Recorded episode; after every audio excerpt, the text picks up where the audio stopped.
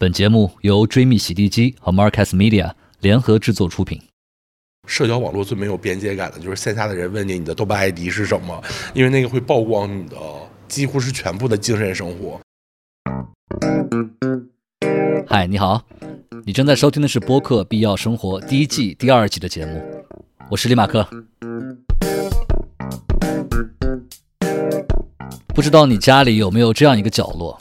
不论你每次搬家或者换房子，你总会先把这个角落布置起来，放上你喜欢的东西。这个角落就像是你的某种魂器一样的存在。有些网友也会把它称为一平米的精神角落。它不用很大，哪怕只有一平米，但这个角落里放着对你而言非常重要的东西。它可能是你的一项业余爱好，也许是一份用心的收藏。总之，你会非常精心地布置这个角落。忙完一天的工作，回到家，坐进这个角落，或者仅仅是看到这个角落，你就会有一种治愈和充电的感觉。那么本期节目，我们将会飞往五个不同的城市，去五位有趣的朋友家里做客，去看看他们家里那些不同风格、不同主题的精神角落，也和他们聊一聊这个精神角落背后的故事。OK，让我们开始今天的节目。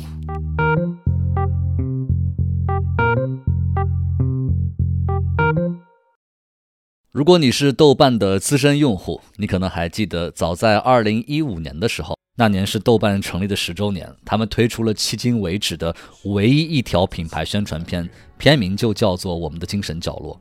那条宣传片里有一句文案让我现在都很印象深刻，就是“除了这个小秘密，我只是一个平凡的人”。有时，我只想一个人。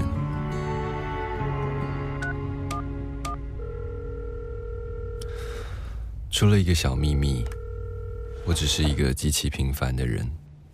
没想到时间又过了将近十年，如今“精神角落”这个词又再次流行起来。如果你去社交媒体上搜索的话，你可以看到大家发的家里各种各样的角落。那我们今天要去做客的第一位朋友家，就是当年豆瓣这条品牌短片的策划负责人 Bryce。二零一五年是豆瓣成立十周年。然后其实那个时候我们并没有想要做什么，然后反而到一五年的下半年，因为豆瓣的生日，我印象中应该是二三月份，然后但后来等到七八月份的时候，我们觉得说好像在十年的这个节点上。应该做点什么？其实从一五年的七月，我们就接触各种各样的创意公司，我们也一起在想说，到底要怎么来做这个传播。然后最后确定了，我们不要把自己做大，我们要把自己做小，就是我们要最后回归到那个最内核的部分，就是精神角落这个概念。那 Bryce 本人又是如何理解“精神角落”这个词的呢？我觉得精神角落的概念就跟，其实是你要为自己寻找到一块儿。来释放自己的一个空间，那个空间是属于你的，然后它是一个非常私人的、不受打扰的事情。然后我觉得在那个广告里面有一个词叫做“我有一个小秘密”，然后我觉得那个小秘密其实就是精神角落。对很多人来说，豆瓣特别有意思。我们当年是用 Skype 做工作的，然后跟 Gmail。然后还有每个人已经在豆瓣工作，一定会有个豆瓣账号。然后我们是用花名，所以其实你在豆瓣是用几种身份的。你的本名是什么？因为你的 Gmail 的前缀是本大部分。像我们那个，我们比较后期的人进豆瓣都是用本名做 Gmail 的前缀，然后你的 Skype 的用户名是什么？你的豆瓣 ID 是什么？然后那你的本名其实在里面除了邮件之外它是不重要的。那其实那个豆瓣的 ID 就是你的小秘密。甚至在豆瓣工作很多人是有两个豆瓣账号的，一个是工作的账号，一个是自己的账号。我们觉得这个点是很有意思的。比如他们之前说觉得社交网络最没有边界感的就是线下的人问你你的豆瓣 ID 是什么，因为那个会曝光的几乎是全部的精神生活，可以这么说，你的社交账号就是一种精神角落，你的赛博精神角落，甚至很多人除了大号还有小号，里面都是他自己的一些秘密。那 Bryce 如今已经离开了豆瓣，目前他是文化品牌 Pin 的创始人，也是他们的线下咖啡空间和创作者社区的老板，同时他也是一位策展人。Bryce 把他在北京租住的房子布置的就像一个小型展览一样。整体的感觉和他在日常工作和热爱的领域非常一致，这一点从一进他家大门你就可以感受到。我自己就是一开门进来，其实就能看到，就是一个比较大尺寸的油画作品。然后这个是我差不多在两千零两千年左右收藏的一幅画。然后他是一个吕德的艺术家，叫廖文峰创作的。然后他就要等待灵感的攻击。然后我觉得这幅画首先就是你现在看他，你会觉得那个鸡的眼神非常的有力量，就他嘴里面叼着一支柔软的铅笔。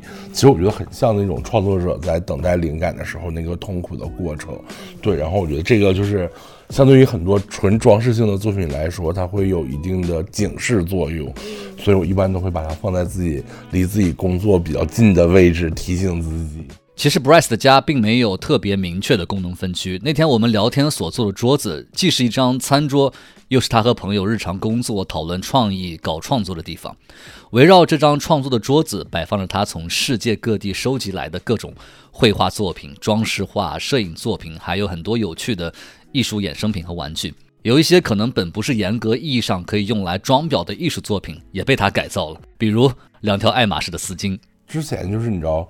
爱马仕配货选手就是男生可买的真的很有限，只能买一些餐具啊，然后最常见就丝巾嘛，但我们又用不上，所以我一般都会把它以一个买画的心情来买它。然后家里现在摆了两幅爱马仕九十乘九十的丝巾，然后有一幅比较就是茂密的，就像花园一样，然后它是写的希腊语的自由。然后我觉得这个还挺有意思的。然后另外一幅更轻松一点的，就是一个泳池派对。我觉得爱马仕还挺会做丝巾的。虽然这两幅丝巾我都不太能想象它在别人脖子上应该什么样，但我觉得它当幅画来看，其实还挺好的。除了几幅尺寸很大的作品，我们在 Bryce 的精神角落里还看到了很多非常小众但非常有趣的小作品。我自己目前其实买画主要还是看眼缘，以及你能不能在家里给他找到一个适合他的地方。然后我比较有趣的是那个美国艺术家的作品，就是宇航员在洗手间，他正好就摆在我们家那个有一条还比较狭窄的那个走廊，然后正正好旁边就是洗手间。然后我觉得这还挺有意思的，对。然后这个也跟我之前就是我之前聊过，说就是二零一太空漫游对我来说是一个很重要的作品嘛，所以我觉得宇航员这个预象我也是还蛮喜欢的。对，然后这个艺术家画很多那个宇航员会出现在世界的各种不同的位置，比如有的出现在那个好莱坞山脚下，然后有的出现在洗衣房，有的出现在各个城市啊，旧金山啊什么的。然后我觉得就是，但就是在洗手间的这一幅，是我就是那个很。喜欢的，而且我觉得它还有一个很特别的点，就是它那个洗手间的意象其实是非常有男性符号的，因为它是在一个小便斗前。就我一直都觉得，如果之后自己买房子，我一定会在家里装一个小便斗，就那个还挺有意思的。对，然后其他的就会有一些有一些我自己画的东西，但我就不太会把它放在一个特别重要的位置上，然后加上。我觉得就是这个，其实是我觉得买画这个事儿，如果当你不再追求那些所谓的艺术家的名气跟价值的时候，其实我觉得更多的是你自己个人喜爱的一个表达。比如说我家里面也放了蛮多就是那种比较卡通可爱的东西的，比如有齐达瑞的兔子跟。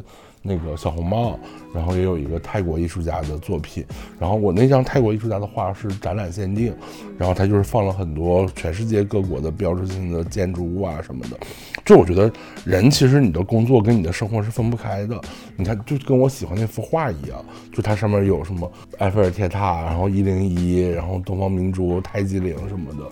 所以它也是符合，就是比如像我做咖啡馆聘，然后它也是符合那种各地坐标的，就我很喜欢这种，就这个其实是在我整体的不管是工作跟收藏中很重要的一个部分。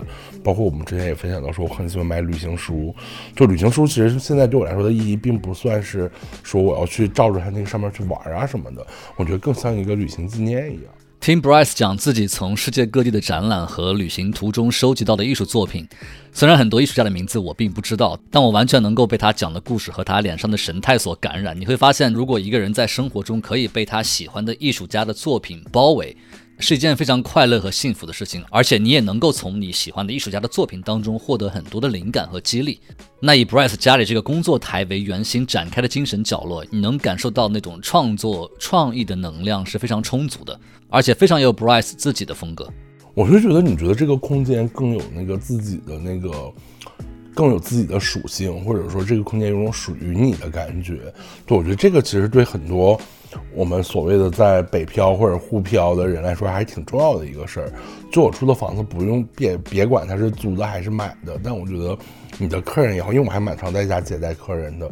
那我觉得你的客人进来之后会说：“哎，这就是我印象中 Bryce 的房子。”或者说：“哎，这是一个就是我一进来就说哦，这个房子很像 Bryce，或者写满，就是我能通过这个房子来认识他，对我来说是一个蛮重要的事情的。对我觉得并不是说你要用到很好的家具或者很好的材料啊什么的，而是说这个家跟你是有关系的，而不是一个就是可能房东留下来的家具，然后它的面貌，然后你只是你的人住进去了。我觉得那样其实生活起来是很没有那个归属感的。对对对，就是很多人说觉得说啊，出租房我不想置办特别多的东西啊什么的，我是觉得就是你住一天就是一天嘛。就是如果当你永远不开始来经营你的这个家的话，它其实永远都是一个出租房。对你要算我这房子也是出租房，那我就会觉得这就是我家呀，甚至它比我的那个，比如说在老家的家来说更接近于我家的面貌。Bryce 的精神角落，他的家就是他的灵感基地，也是他很强的归属感的来源。他在这里可以充电，也可以创作出更多的作品，去丰富别人的精神世界。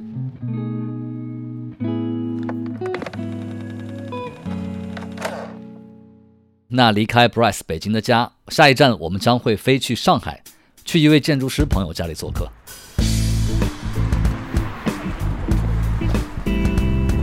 哎，小西，我没有找到，我刚才绕了一圈。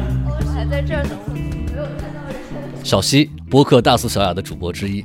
几年前，他从纽约回到国内，目前工作和生活在上海，是一名建筑设计师。小新目前在上海租的房子是一套小公寓。那一天，我们就去他家看了看他的精神角落，因为是一个小公寓嘛，嗯然后一进来感觉到还是挺温馨的，挺暖和的。嗯，哦就是一个一个人住比较刚刚好的一个空间吧，所以这个房子是你在上海的第住的第几个房子了？可能是第四个房子。四个，对，都搬了这么多次了。对是因为工作问题还是什么？呃，没有，因为我之前其实一直都在想说要呃找一个先找一个临时的服务式公寓先住一阵，然后之后可能会搬到一个比较长期一点的住的地方嘛。然后我刚刚来也是想的非常的美好，对，就觉得啊，在上海应该找一个房子呃买下来，然后装修应该不是一件特别困难的事情。那后来就换了好几个公寓之后，发现找找一个长期的家这件事情变得越来越困难，越来越困难。然后今年也就索性说，那干干脆在这个公寓续一个稍微长一点的时间，也给自己一个比较缓冲的空间嘛。小西作为一个建筑师的日常其实非常的辛苦，每天的工作时间很长，加班也很多，所以他格外珍惜结束工作后回家休息的时间。他现在在家里的客厅沙发旁边，给自己搭起了一个既温馨又生机勃勃的小角落。就是在客厅的最角角的一个地方，然后沙发旁边会有一个小角落，就是会有一个小书架。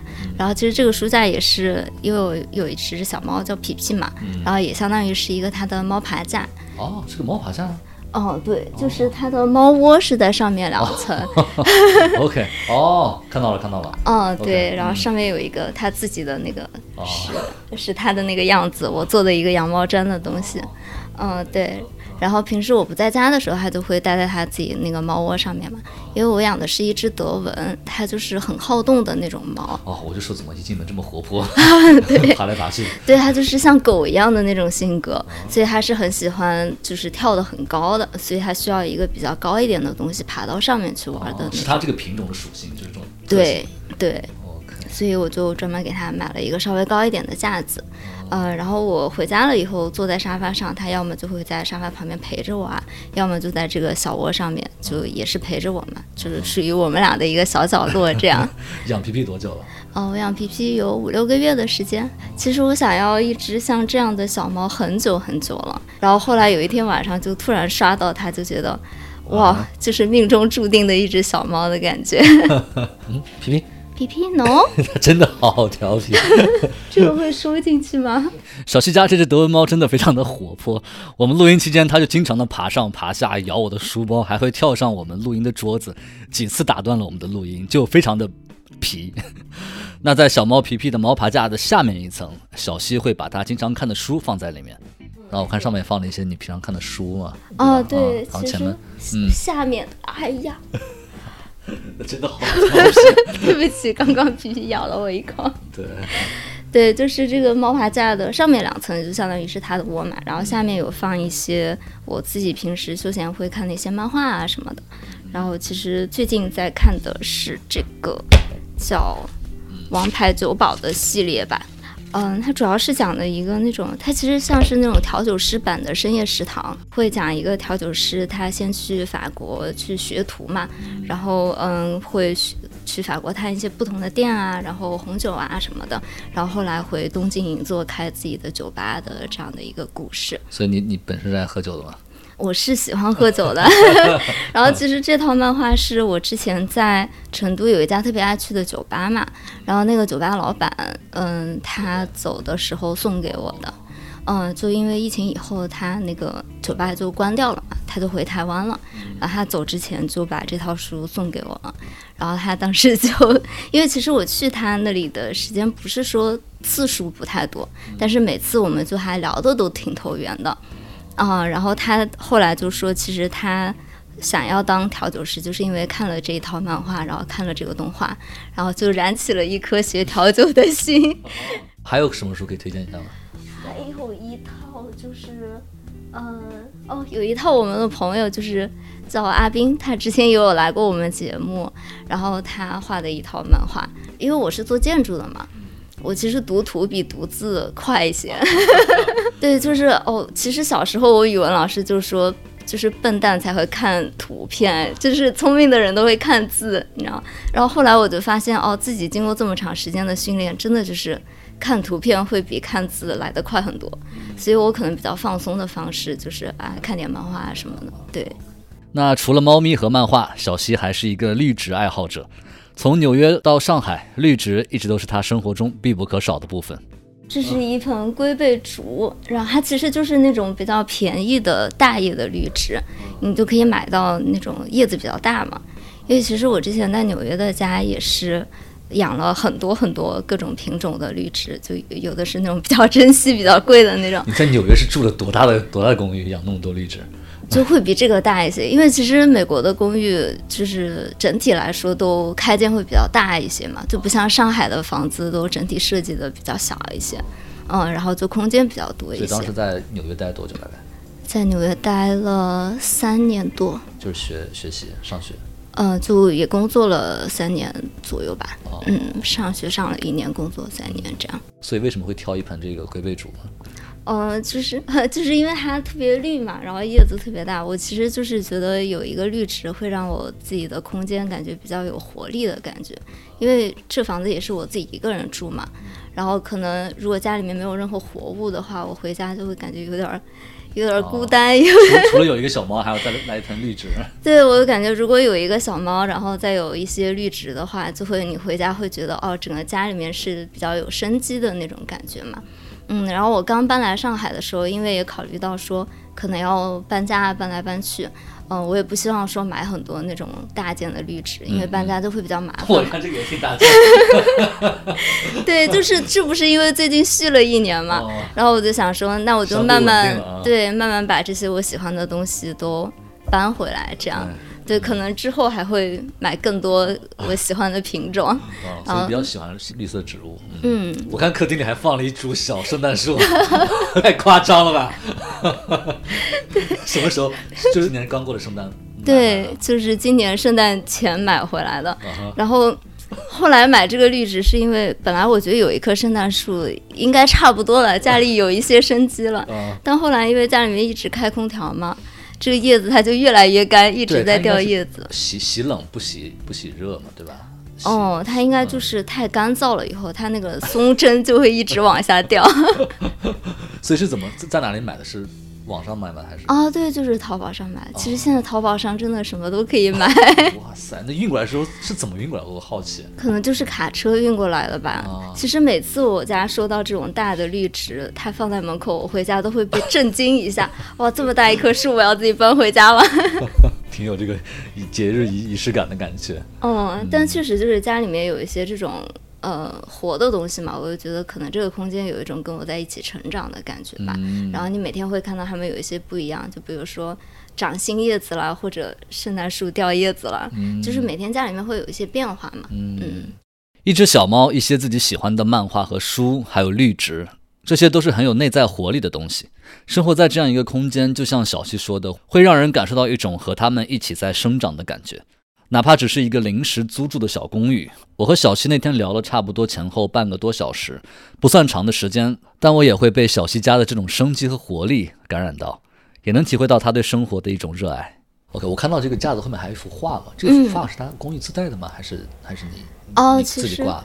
对，这是我自己挂的，这个其实是打印的，呃，哦喷绘喷绘的那种，哦它不是原版，原版在波士顿的伊莎贝拉加纳博物馆里面。哦哦，这么有来头，你讲讲这个具具体的来 来头。呃，这个画家是萨金特嘛，他是一个比较擅长画肖像画的一个画家，其实是相当于十九世纪末那个时候贵妇人不是都会订一些肖像画嘛，OK，然后他因为特别会用光，然后相当于那个时候的美图秀秀一样。哦所以他那个时候是特别抢手的一个肖像画家哎，。我就感觉好像是在黑夜，是吧？哦，对，这个是一个晚上的场景。哦，嗯，然后嗯，他相当于主职工作、挣钱的工作就是帮别人画那种肖像画。嗯，然后但是他自己也是非常喜欢那种呃，像西班牙呀、北非啊这种比较有异域风情那种民俗画，所以这一幅相当于是他画的一个在西班牙跳弗朗明哥的一个场景。嗯，对，啊，然后这幅是叫 El 哈哈拉哟，是一个西班牙语，我也不知道讲的是不是完全对啊。然后我当时选这幅画是因为，呃，我当时客厅想换一些画嘛，因为我刚搬进来的时候，其实后面是挂了好几幅那种比较 ins 网红风的哦那种。对装饰画，然后所以其实墙上是很多钉子的，你也不能说你把它拿下来以后就什么都不挂，哦对，然后嗯对，就是你肯定要挂一个比较大尺幅的东西把它遮住一下嘛。嗯然后我当时有跟我们大苏小雅另外一位主播央子商量说，哎，我应该背后挂一幅什么画？你们俩还你还你还商量 OK，因为这是他的专业嘛，哦就是他是学艺术史的嘛，我也想说，那你给我推荐一个。嗯然后后来我俩就聊着聊着，就发现其实我们俩这个友谊的开始嘛，就是我们大一的时候那个寒假。我们俩就说，哎，我们也是第一次来美国的第一年嘛，我们就不想回家了，就想去美国东部一起环游一圈这种，啊，然后所以当时就我们两个人就定了这个行程，就去了什么纽约啊、波士顿啊、芝加哥，就待了嗯十几二十天的时间吧。其实还挺考验人的，因为那个时候我们俩不是说特别特别熟。对。然后就要一起待二十几天，然后那当当中肯定当时你们俩是在呃同一个同一所大学啊，对我们是大学同学，哦，啊、但我们也不是同一个专业，就是那种，因为都是中国人嘛，就大家都会嗯、大概认识这样。所以后来我俩其实路上也会吵架呀，那种 也有摩擦的时候。你知道，两个小女生十八岁一起去旅游，肯定会有意见不合的时候嘛。但是就是那趟旅程完了以后，我俩的感情变得特别好，然后就磨合的也差不多了。所以我们现在做播客呀，嗯，后来后来当室友啊什么，就是。嗯，非常的自然，就已经有了这个磨合的过程。所以我们当时聊天的时候就觉得，哦，好像这个旅程是我们整个友谊比较，嗯，开端比较开始的、比较有纪念意义的时候嘛。啊，所以为什么是这幅画呢？然后因为这幅画它是在波士顿的那个伊莎贝拉加纳博物馆嘛，然后当时是我俩一起去的。嗯，然后其实那个时候我对艺术不是说特别了解，你知道，在国内上高中啊，我又是读理科的嘛，哦哦，你是读理科的对啊，，OK，所以其实这种艺术方面的培养会少一些。那杨子他那个时候就已经知道的比较多了，所以相当于是他当时就带我去了这个美术馆嘛，然后我嗯、那个里面都有很多这个画家萨金特的画，然后我当时就第一次好像有了那种。哦，好美啊！就是被震撼到了的感觉。然后我当时就想说啊，等我以后财富自由了，我一定要去买一幅他的画。对，就是我不一定是那种大尺幅的油画嘛，就是比如说它会有各种各样的手稿啊，然后水彩画啊什么的。我当时就是第一次萌生出了这种念头，说我要买一幅画。我以前从来没有这样的想法。哎，我忘了刚忘了他是什么什么年代的？他是它是一八五零到一九哦十九世纪十九世纪末，嗯，到二十世纪初这样所以。他是个美国画家。对，他是一个美国画家，嗯，他很多画都在波士顿那边。如果大家去波士顿，可以看一看。对，所以当时就萌生了。对，当时就有了这个想法。那其实他这个原作是尺幅非常大嘛，就三米多乘两米多，是相当于是伊莎贝拉加纳博物馆的一个镇馆之宝一样，哦就有一个整个的走廊大厅是专门为他建的对。哦，呃，所以后来当时就选了，因为要选一幅尺幅大一点的遮住这个墙嘛，就选了它。然后我还挺喜欢这个画面里面这个女性，她就是在跳弗朗明哥嘛。对，就很有动感，然后很肆意、很自由的这种感觉。嗯，所以我也觉得还挺，就是是我想要的一个生活的状态。嗯，不过挺特别的，它就是一幅夜晚的夜晚哦场，景。，对，所以这幅画也是相当于是杨子帮你的一个出谋划策的一个。哦，嗯对，然后嗯，每次我在这个角落的时候嘛，其实就比如说有这个画，相当于有我和杨子这个友情的见证啊，然后有一些热值啊，然后有小猫陪着我，会觉得比较温暖、比较放松的一个地方吧。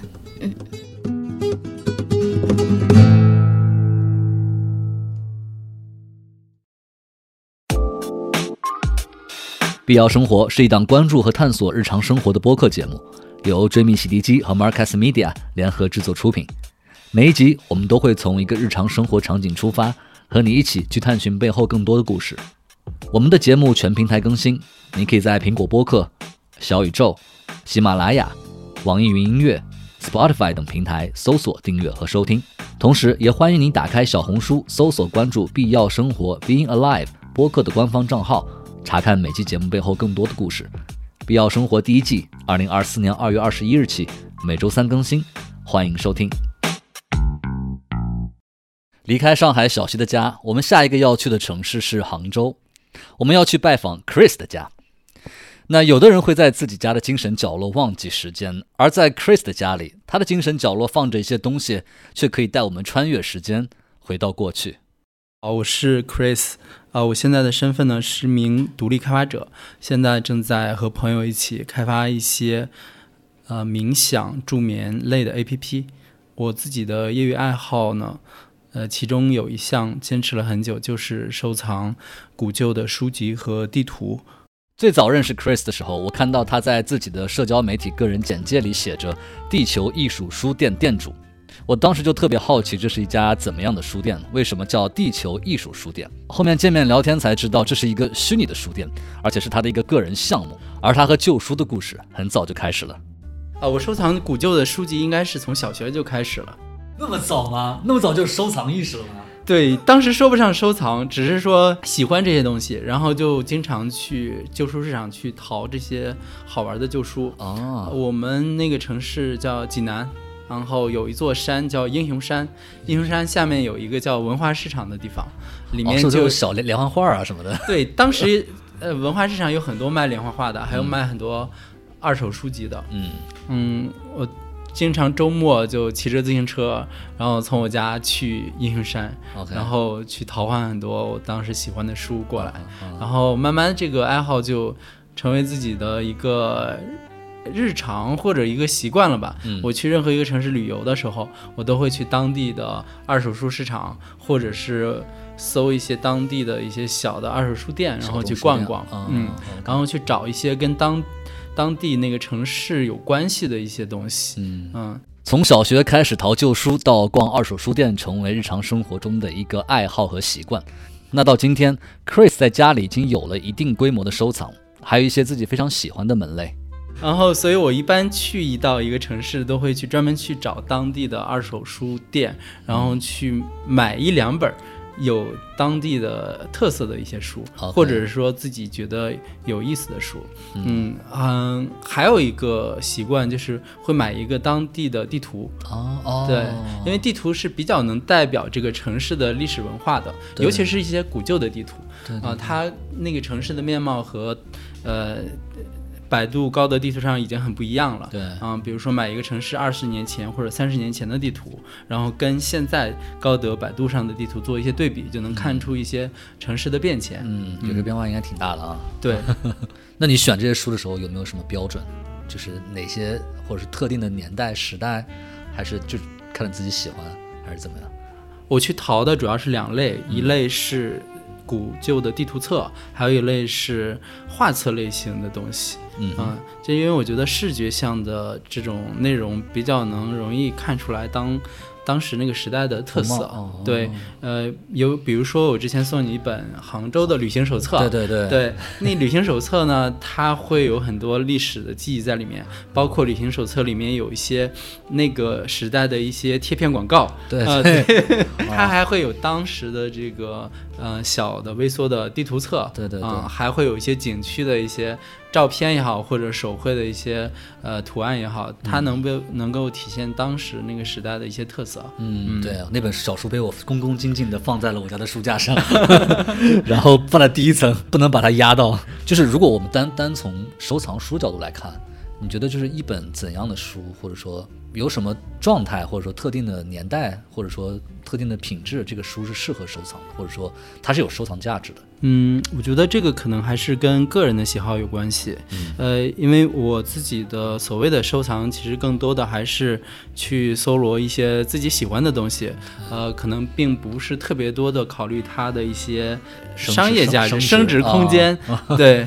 嗯所以更多的是自自己喜欢这个东西，然后觉得它跟自己的兴趣有关系，嗯、这样就可以。嗯嗯啊，就因为经营这个地球艺术书店，有时候偶尔会去参与一些艺术书展嘛，啊啊，会认识一些也是做旧书的朋友。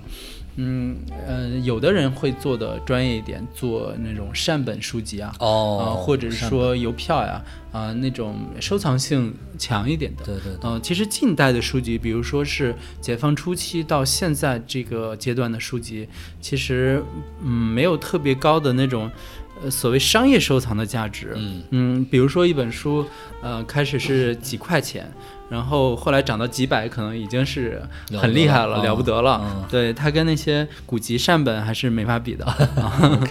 对 Chris 一般会把这些收集来的旧书、旧地图、画册等等都放在他的书架上，这个书架就相当于他在家里的一个精神角落。那天我去他家的时候，他的大部分藏书都在一个书店里做展览，所以家里书架上剩下的书并不多，但他还是拿出几本他个人很喜欢的给我看了一下。历史最久远的应该是这本，正好在我手上。然后，哇，都已经黄黄到这个程度了。对，这是清朝的一本书，你可以看一下。嗯，说这本书其实跟嗯我去参观一个博物馆有关系，因为我比较喜欢里面的字体，所以就买了。嗯嗯，对，古书里面字体都很好看。这本书应该就是我收藏的最古老的书了，是民国的。我第一次看到这本书应该是在国家版本馆。嗯哼，国家版本馆它是一个展示中国从古至今的各个版本书籍的一个博物馆嘛。嗯，嗯，就在良渚这边。哦，然后去参观的时候，我就发现了这本书正好在它展出里面。这本《青岛游览手册》啊，应该是我收藏的书里面我自己最喜欢事的啊。对，为什么？嗯，是有什么？因为是有什么故事吗？背后？呃，倒说不上有特别深刻的故事，就是因为我自己是山东人嘛，我很喜欢青岛这个城市，哦经常去旅行。然后淘到这本书之后，我就感觉跟这个城市的关联就更深了。嗯，然后，因为这是一本五七年出版的青岛游览手册，这有点像那个年代的马蜂窝，或者那个年代的小红书，Lonely Planet 啊。对 Lonely Planet，或者是那个年代的小红书。然后，哎，说明那个时候青岛已经对旅游这个非常的注重视了，是吧？对，这这是哪儿出版的？你看一下有没有出版机构？哎，对啊，没有看到哦有吗，青岛日报社。青岛日报社，哦对，这个这个其实跟现在像小红书啊、抖音上这种各种文旅局去哦拍各种视频，其实是一回事儿。对他会去用一种当时比较流行的媒介去介绍这个城市最亮眼的东西，对对对。然后里面还会掺插广告。你看这本手册的背面是崂山汽水，请饮崂山汽水，崂山汽水的这个海报 设计的非常精美。哎，很洋气啊！对，当时当时就很洋气了。对，你看阳光沙滩，你海边你看它的内容是在海边，然后大家铺着一个呃地垫儿，然后在上面野餐。对啊，那不是那个年代的 clamping 吗？对，这是那个年代的露营风。很洋气，真的。对，一九五七年，那个是刚新中国成立才八年啊。对啊，一九五七年，呃这个就已经很洋气了。嗯，里面还有一些其他的广告，嗯，包括一些药品的广告，还有什么收音机的广告。对对对。嗯哦你就感觉看到这个，你就感觉自己回到了那个年代，就好像穿越回去一样。对，嗯，在 Chris 给我展示这些旧书的过程当中，我还问到 Chris，这其中有没有哪一本书的收藏过程是相对困难的？要说哪本书收藏的比较难的话，可能是和小王子相关的有一些书。啊，因为我自己比较喜欢《小王子》这本书嘛，所以这些年除了搜集地图还有画册之外，是原版还是翻译版还是还是什么版本？呃，都有翻译版。对，呃，原版其实只有一本，是在美国出版的一本法语版还是英语版？对，因为那个作者虽然是法国人，但是《小王子》最初的第一版应该是在美国出版。哦，然后。我是比较喜欢搜集各个版本的小王子，有朋友帮我从迪拜带过来的阿拉伯语的，还有从德国带过来的德语的，就是有各个语言的版本。酷。然后有一本其实挺难找的，就是国内中国大陆出版的第一本单行本的小王子。嗯，那本书，嗯，找到之后就觉得挺开心的，后来还放到，嗯，正在做的这个展览里面去做展览。哦，OK。所以就是小王子这个算是你比较一个里面大的主题，对，小王子是一个主题。我发现这个，我发现按照主题搜集书还是挺有意思的，挺有意思的。它有一个主线嘛，对对对。我觉得呃，我能想到的第一个主线就是各个城市的古旧地图，嗯比如说北京的，我就是从五十年代、六十年代到七十年代、八十年代、九十年代的地图都搜集了。嗯，上海也是，上海可能呃。除了解放之后的，还有解放之前的地图也有搜集。嗯嗯，这是地图是一条主线，小王子也是一条主线。还有一条主线就是对旅行手册。旅行手册，比如说杭州旅行手册、北京旅行手册。都旅行手册。对，呃，我们上次看到那本呃北京旅行手册就很有故事。嗯，它里面会有一张非常精美的北京的列车地图啊，运运行图啊。对，那个列车地图。跟现在的就很不一样，它里面曲曲折折的画了北京的老城墙哦，是在拆古城墙之前的一个版本哦。那个手册出版的第二年，北京的城墙就拆掉了啊，就再也没有了。那是满满的回忆。收集这个旧书这件事情让我特别真切的有一个体会，就是流行是一个循环。嗯，就当我们看几十年前的东西，我们仍然觉得。它的设计很有品位，不过时，然后甚至有很多设计可以拿到现在来用，也是非常新潮的，就是让人感觉的确流行啊，还有审美啊，它是有一条主线，而且是在循环往复的。嗯嗯，呃，包括我收集的一大类书籍是字体设计的书籍，嗯，感觉字体设计的书对提升自己的审美品味还是很有帮助的。嗯，因为。嗯，字体是整个设计最核心的一个环节嘛？对，嗯，然后里面包括最近不是有一个电电视剧叫《繁花》嘛？你看那个“繁花”那两个字的字体，其实有人说它是借鉴了鲁迅设计的《萌芽》杂志的那“萌芽”那两个字的风格。我觉得是应该是有借鉴呃，但是也也有一些变化。嗯，那两个字很好看。对，包括我手上这本书，它是民国时期有一本杂报纸叫《申报》，这是《申报》一九二九年到一九四九年的海派广告美术字图集，专门的哦字体图集。对，这是当时报纸上的这种小补丁去展示的一些品牌广告。我问 Chris，如果要从他的收藏里挑出一本书留给他的后代，他会选什么？Chris 没有给我一个确切的答案，但是他从另外一个角度回答了我的问题。我我自己感觉，其实这些东西还是身外之物。就是虽然自己搜集的过程很快乐，然后也很喜欢这些东西，但是我感觉好像没有什么重要到 值得传下去的东西。嗯，其实说到这个话题，呃，会有一点伤感，因为就是整个旧书行业，你慢慢的探究，其实它的来源其实是。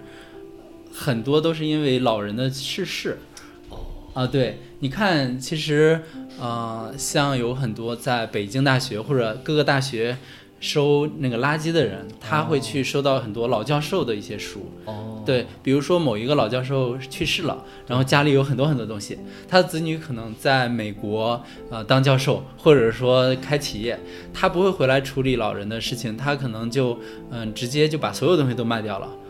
然后，嗯，这个老人虽然呃生前收藏了很多什么啊、电影票啊，或者什么这个书啊那个书啊，对于他人来说很重要的东西，然后还做了很多笔记，然后还有自己年轻时珍藏的什么照片啊，呃，可能对他的后代来说，呃，就是呃，就直接让收破烂的收掉了。啊，所以这个其实还挺伤感的一个话题，就是我，所以我现在觉得这些东西呢，呃，虽然很重要，但是这个过程可能是，呃，比这个结果更重要。是不是流转下去？我觉得也没有那么，呃，非执念说一定要说这个东西是是我收藏的，然后要把它流转。像乾隆在自己收藏的每幅画上去盖上自己的章，让让自己可以 被后人知道。嗯，可能的确。我觉得这些物质的东西呢，你想流传下去，别人也不一定想要。嗯，挺伤感的。其实很多那种老人他，哦，你这样一说，我突然啊，年轻时很有学识。对，嗯，你在那种旧书摊上会看到很多那种，比如说票据啊、粮票呀、或者是一些甚至是信件，对对对对对，还有一些明信片。对对对，嗯，当时可能是记的人，还有收藏这些人的人。呃，这些名片的人都是很有故事的，啊、有一段他们的青春往事。但是，一旦这个人走了，然后，嗯、这些东西就可能真的就会进入垃圾回收的这个领域，然后再被淘换出来，进入二手书的这个市场。哦，哇，你没有这样说，我刚才没有意识到，是的，啊，这是一个很重要的这些旧物的来源吗？对，这是呃，应该是大多数这种。呃，稍微古旧一点的书籍的来源，对，比如说是民国，呃，就是民国的，或者是那个解放初期的，大多数这种书，你现在能看到的很多都是这种来源。嗯，其实和 Chris 聊这些旧书前，我没有想过这些古旧书籍最初的来源。听 Chris 这样说完之后，让我意识到，他的这个精神角落里不仅收藏的是一些旧书、旧地图、旧图册。其实也是收藏着一段段不会重来的旧时光，也帮那些未曾谋面的陌生人收藏下了他们珍贵的个人回忆。那天下午和 Chris 聊完之后，虽然只过了短短的几个小时，但我感觉自己像穿越了几个时代一样。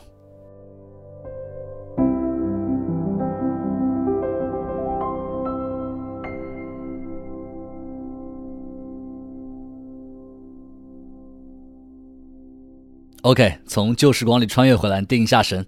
我们下一站去一位朋友家里喝一杯，放松一下。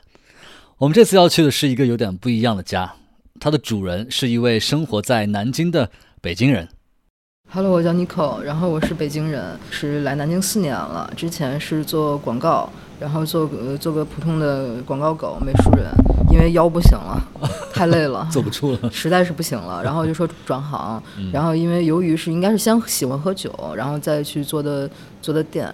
基本上喜欢喝酒的人就逃不了两个命运，要不然就是卖酒了，要不然就是开店了，就两个结果。基本上大多数是这样的。的都是这样，是吧？对对对，大多数是这样的。所以当时就是做了第一个店，因为也是比较喜欢吃，然后做了第一个店先试试，嗯然后试试以后，然后正常的赶上疫情了，然后开了以后，然后现在开了第二个店，嗯也是因为由于喜欢喝酒，就持续开始学酒。Nico 目前是南京一家餐厅的老板，他们的店主要做日料和法式的一些融合菜。就像 Nico 说的，因为喜欢喝酒，又经过多年的学习，他也成为了一名 SSI 日本酒历酒师、国际日本酒讲师和全球首批的 SSI 清酒达人。那为什么说 Nico 的家特别呢？因为当我向他发出采访邀请的时候，他说他现在一天当中几乎百分之八十的时间就在自己的店里，他的店就是他的家。我们当时就是在他的店里这个非常特别的精神角落里录制的，听他说说他和酒的故事。喝清酒，一个是喜欢喝，还有一个喝清酒，其实我也是一个比较喜欢较劲的。嗯，我为什么一开始学清酒？是因为我当时开那个店，我有一天不在店里边，我们收到了人生中的第一条差评，是用一条全日文给了我一条差评，就是关于清酒的。有日本客户啊，中国客户，他就是双语给的我差评，非常的专业性。这个事情 到现在都是是有点说不上来讲讲讲讲，我觉得很有意思，展开讲讲。就是那天我没在，然后我我们当时倒酒的喝酒的容器，因为你配配的酒的品种不一样，你可以选择很多种。就正常我们喝的酒用那种得力，就是一个小壶，然后加热，然后分成小吞杯，一个一个倒的，就是正常的日料店的这这种的操作方式。你也有也有那种切子，然后还有那种。吞杯就是一个一个吞杯，还有那种猪口杯，然后想想还有还有什么，还有那种正常的像我们这种店里的那种蚊香杯或者这种小的这这种的 ISO 杯，你可以去闻到它的香味。嗯，我们当时那个店提供的是一个切子，放到一个升里边，升就是一个木盒。哦哦哦哦，它是这样放的，但是其实正常倒酒的话，你要给它把切子倒满以后，你要倒出来倒满盒子对。然后当时的寓意就是，就证明我没有坑你啊，我给把这个酒给你倒满了，我希望你就多喝一点。但是要当时那个服务员也是确实没有培训好，并且没有接触过这个东西，他只倒满了茄子，并且那个茄子倒的刚刚好，然后。哆哆嗦嗦的给人端过去了，然后当时那个客人其实就看了他一眼，他就走了。然后因为这个事情，我就没喝吗？没有喝，然后给了一条差评。我首先是生气，后来我也想，这个确实是我们对专业性不尊重的一个表现。然后后来我就是通过容器了解了酒，又通过风味了解了酒。我说那不如就系统学习一下吧，反正当时店里酒也多。所以是因为客户的一条差评，开始对开始了这个学习之路对。然后其实也是因为客户一条差评，我当时学酒的时候，我是反向去学的。正常大家可能是先喝，再去品，然后再去适应酒，然后再去跟客户推销。我是先喝，喝完以后按照自己的感受，用就是最直白的那种普通话，也不一定对，然后跟大家去交流，然后相当于做了一个反向操作。但是我又怕我跟客人反向操作，这东西属于瞎说。对对对你这东西一定要站在一个有逻辑跟有基础的一个学学识基础上，你跟大家去聊这个东西才对。嗯，我说那就先学吧。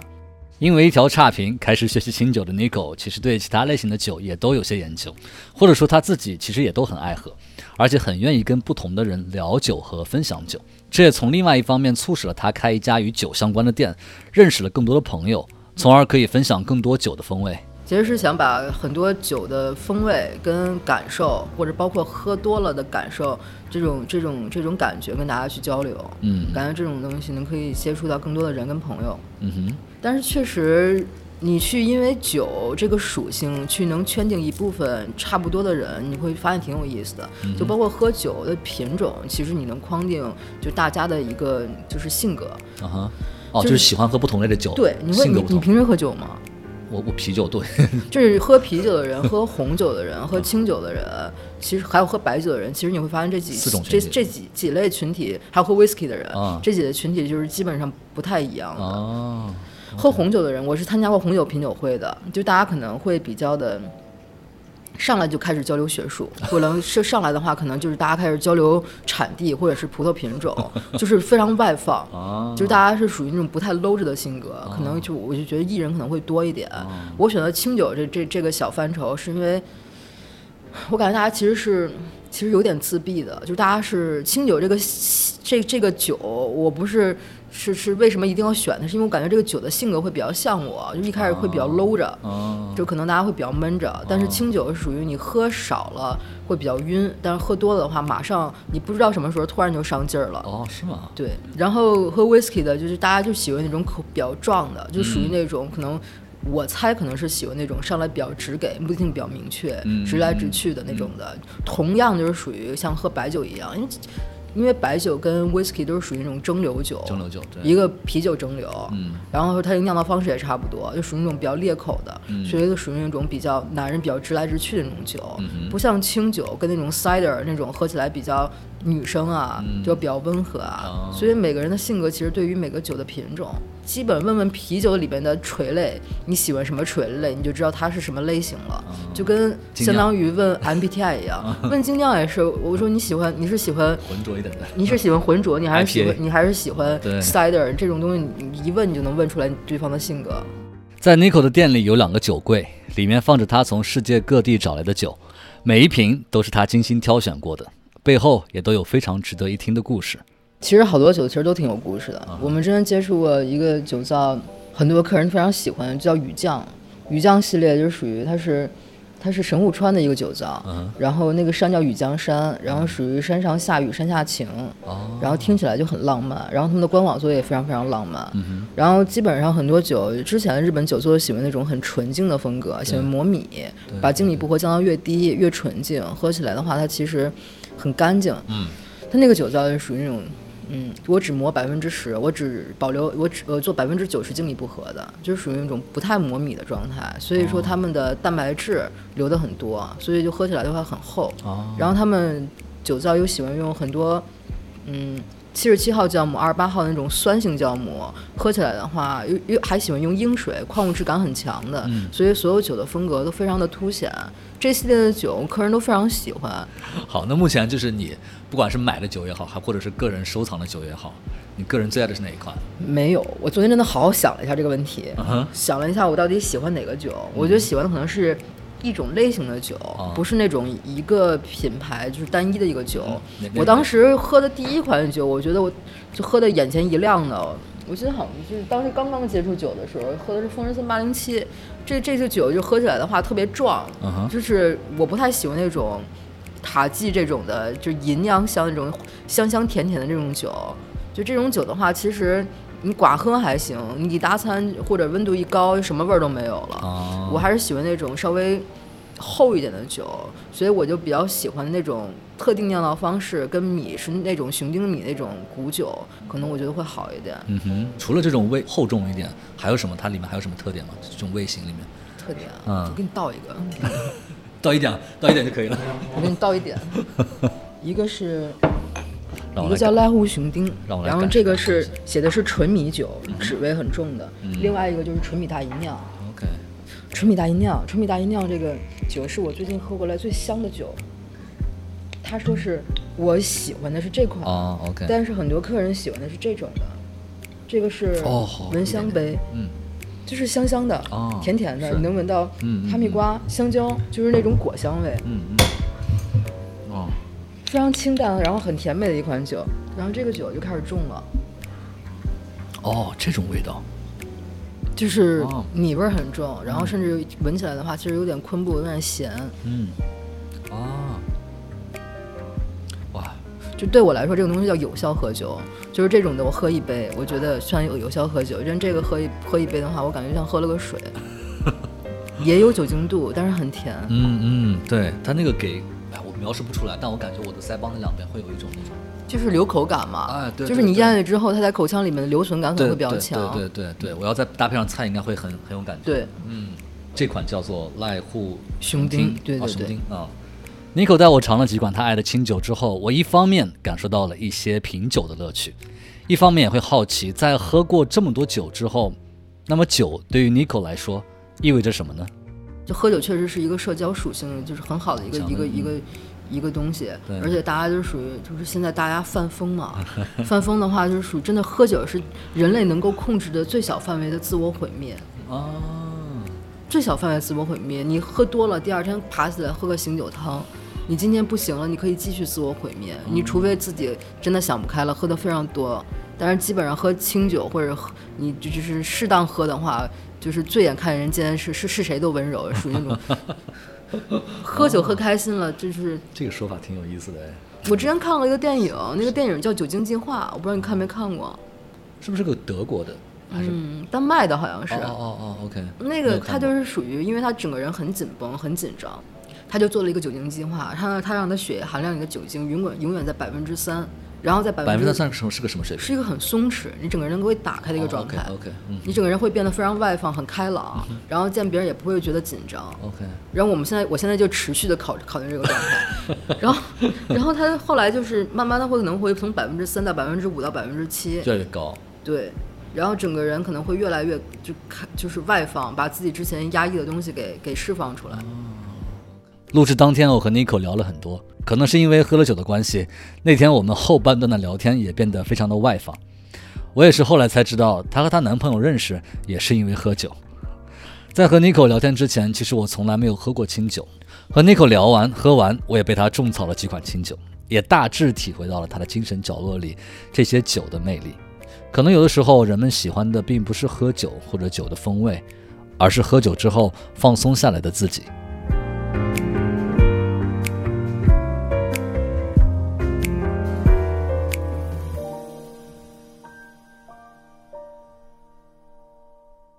那离开南京，今天的最后一站，我们一起飞往温暖的厦门，去见一位年轻的老戏迷。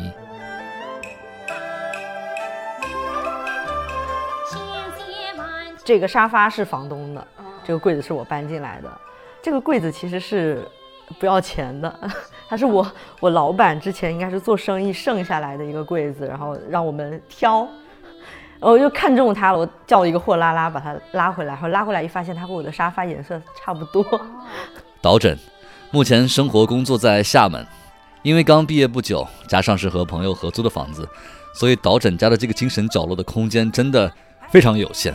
它真的就是一个角落，嗯，它真的就是一个角落，主要是因为我会在这里放一些书、杂志、小册子之类的东西，所以我会一收到书，我就开始蹲在这里，开始往里塞。我要怎么排？嗯，它不是像书柜一样，嗯，一层你可以直接抽拉，它其实这里面还有一层，因为它很深，所以就排两排，每次都会排半天。之前书比较少。嗯，就排一层，然后后来就买的越来越多，就把它塞里了。然后这个里面也是有两层的。在导诊家这个蓝色的小柜子里，我们看到了很多与传统戏曲相关的书，这是我在大部分同龄朋友或者更年轻一点的朋友的书架上几乎不会看到的一个领域。另外，导诊和朋友也有做一档聚焦戏曲文化的播客节目，叫做《十一排十三座》，所以我们非常好奇的想让导诊来给我们做些戏曲的科普。我在十一排十三座里面有做过两本戏曲类的书的读书会嘛，其中一本是这个《时与政治》，然后它讲的是呃女子越剧，还会比较聚焦性别议题。然后另外这个是舞台下的身影，舞台下的身影角度也比较神奇，它是呃观众的访谈录，就除艺术的这个东西，它除了编剧、导演。呃，演员这些主为主体之外，观众也是一个很重要的部分嘛。那其实这部分还挺少见的，尤其是它完全这一整本全都是访谈录，然后再往下是同样是李生凤这个作者的一个更学术类的一个嗯学术著作吧。还有一个是王文娟老师，是越剧王派的呃宗师。王文娟老师他的一个回忆录吧，特别好看。像一般这种嗯越剧类的书，它里面都会配一些剧照啊和那些老师之前的照片之类的，就还是读起来就很很丰富。尤其是王文娟老师，他这个就是个人的角度，而且他是越剧主要是上世纪比较兴盛嘛，那个时间的一些东西，我们也只能通过这种形式去了解到。比如说他有介绍到他们当时去抗美援朝的前线，去对去演出。然后还有讲一些爱情的部分。他他的呃，王文娟老师的老公是那个孙道临。在听导诊给我们讲解这些越剧相关研究书籍的时候，我就非常好奇，因为像我们身边那些年龄更长一些的传统戏迷们，他们可能就是喜欢什么时候听去听，什么时候喜欢看戏就看戏，但是很少有人会这么深入的看相关的专业书籍。那导诊作为一个非专业的戏曲研究者，怎么就对这件事这么投入呢？这个可能是因为我在喜欢越剧的时候，我还是一个女大，是一个中文系女大，当时就会可能会有一些想法。而且有另外一个就是那个《激扬同龙》那个节目，他的主播那个善善，他也是说，因为喜欢越剧之后，他就觉得光看戏不过瘾，他就会去在网上搜一些论文之类的东西来看，然后再往下引申，可能会看到它有出版，然后就会购买。其实大概是一个这样的理念吧，因为我们。嗯，有这个意识，可能是有这个意识，觉得可能通过看书或者是看论文来，嗯，把这个基础基础知识的架构要先学会，嗯，才会觉得会比较深入的去了解它。有一些人就觉得，嗯，看戏它就是一个娱乐方式，也不像是你看这个影视剧，你会想要去呃学习关于影视剧相关的这个理论知识。其实有的人可能也会，但是大部分人可能不会，就可能类似是这样的一个思路。感觉，呃，这个戏看完之后，我觉得还挺喜欢的。我同步有看视频。也同步去搜了一些论文，我可能就是觉得我要了解一个东西，就要了解的稍微深一点吧。在导诊这个小柜子里还放着一本厚厚的票夹，他说这是他最珍贵的宝贝，因为里面收藏着他和戏曲几乎全部的回忆。那我其实看的不算太多，但是相对于还是比较多，就感觉翻的时候你会突然一下拉回到你当时的呃看演出的那个时候发生了什么事情，一个这个相当于是嗯一个记忆的开关或者是记忆的你点吧，你通过这个点可以想到之前的一些事情，像翻到第一页是嗯二零一八年正绿城音乐庆典，然后这是我第一次进剧场。看演出，它其实是一个音乐会，但是我当时进剧场，我就觉得这个地方好不一样，非常非常不一样。然后我就记住这个梨园古典剧院了。刚才说梨园古典剧院为什么出现了这么多次？嗯，一个是因为我第一次去的时候是去梨园古典剧院，然后后来我就比较善于搜索，我就去搜索它这个地方到底有一些什么样的演出，然后就呃到了第一次去看梨园戏，第一次去看梨园戏已经到二零一九年了，因为好像是过年回。过完年了，对，然后就去看了第一次戏曲，当时也是除了那个场域特别不一样之外，就感觉演员上台的那个状态也特别不一样，跟日常生活完完全全不一样，它完全就是一个呃直直观的一个美的冲击吧，就也不需要我去听懂它怎么样那个。演员走出来，走出来，他那个头饰布灵布灵的闪光。你我那时候是坐在应该是比较近吧，但是比较偏的位置，然后当时还看得挺清楚的，就觉得哇，受到了一种美的震撼。这个可能真的就是有命运的使然吧。第一次去的时候是这儿，然后其实当时去上学也没有待太长时间，也没有了解到其他地方有什么，嗯，就。直接去搜了他，关注他公众号之后，他有什么东西就会推过来嘛。第一次去看的是一个折子戏专场，其实你第一次去看折子戏，它完全没头没尾，你也不知道他到底在讲什么，你只能知道他大概在干嘛，那也就还挺悬的。我还记得当时看完这一场之后，我一直盘算着，我说，哎，他们下个月的演出安排怎么还不发？然后一发就是一个方雅芬，一发一个方雅芬。哇，我当时就，而且很便宜，最便宜的五十嘛。前面一楼的话，可能也就是一两百、两三百，最最多了。我们当时看那个折子戏专场的时候，没有几个人，可能剧场里就只有十几个观众。结果第二次去《红楼梦》，就是全场爆满。当时大家在观众席里面发出了那种，就比如说台上一动，然后大家底下那种欢呼鼓掌的感觉，你就感觉。哦，排山倒海，然后还有那，因为时晚上剧场时间都比较迟嘛，就会有那种奶奶，呃，看着《红楼梦》看看到可能他已经已经瞌睡了，但是他还是啊演到那个什么，呃，哭灵啊或者是葬花那种时候，他们还会爬起来哭，就感觉这个场域特别不一样。在这种非常奇妙的演出气氛的感染下。导诊也渐渐入了传统戏曲这个看起来略显冷门的坑。从最初在他读书的城市泉州看戏，到后来用自己工作赚到了钱去上海看戏，再到后来因为工作到上海常住了一段时间而努力看戏，他的这本票根收藏集也越来越厚，越来越充实。也是因为看戏和做戏曲播客，他也认识了不少年轻的戏迷朋友。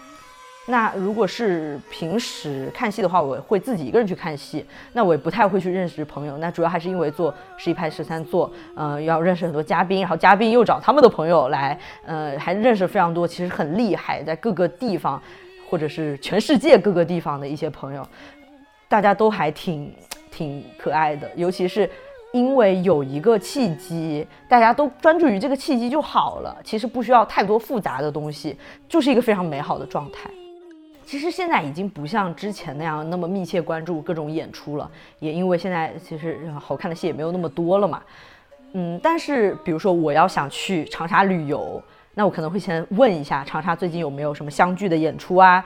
如果没有的话，可能不去，因为我之前去过长沙，它对我来说没有那么大吸引力。如果可以和朋友一起去看戏的话，它可以作为一个我这次去旅游的一个主要目的去。呃，它现在就比较日常了，会作为一个。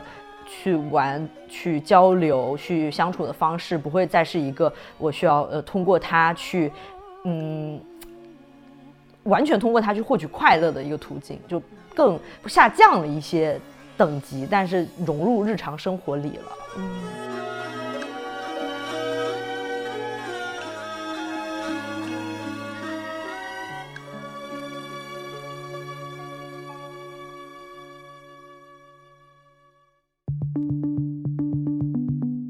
一般我们提到角落这个词，可能很自然的就会把它跟孤单呐、孤独啊这样的意象联系在一起，有一种待在角落里形单影只的感觉。那么这次我们去了五个不同的城市，去见了五位不同职业背景的朋友，他们有不同的性格和爱好，每个人的精神角落都是这么的不一样。作家毛姆曾经说过一句话，叫做“阅读是避难所”。其实不止阅读，任何一个你用心爱着的东西，它都可以成为你繁忙生活中的一个避难所，一个小小的乌托邦。这个角落可以安放最真实的你，最放松的你。那在节目的最后，其实我非常好奇，你家的精神角落长什么样子？里面放了什么样的东西？收藏着你怎样的爱好？如果愿意的话，非常欢迎你在本集节目的评论区给我们分享一下你家里的精神角落和故事，让我们一起充充电、吸吸氧。OK，以上就是本期节目的所有内容。欢迎你打开小红书，搜索关注“必要生活 Being Alive” 播客的官方账号，查看本集内容相关图片和背后更多的故事。必要生活由追觅洗涤机和 Marcus Media 联合制作出品。我们的节目每周三更新，你可以在苹果播客、小宇宙、喜马拉雅、网易云音乐、Spotify 等平台搜索订阅和收听。如果喜欢我们的内容，也非常欢迎给我们好评。我是李马克。我们下期节目再见。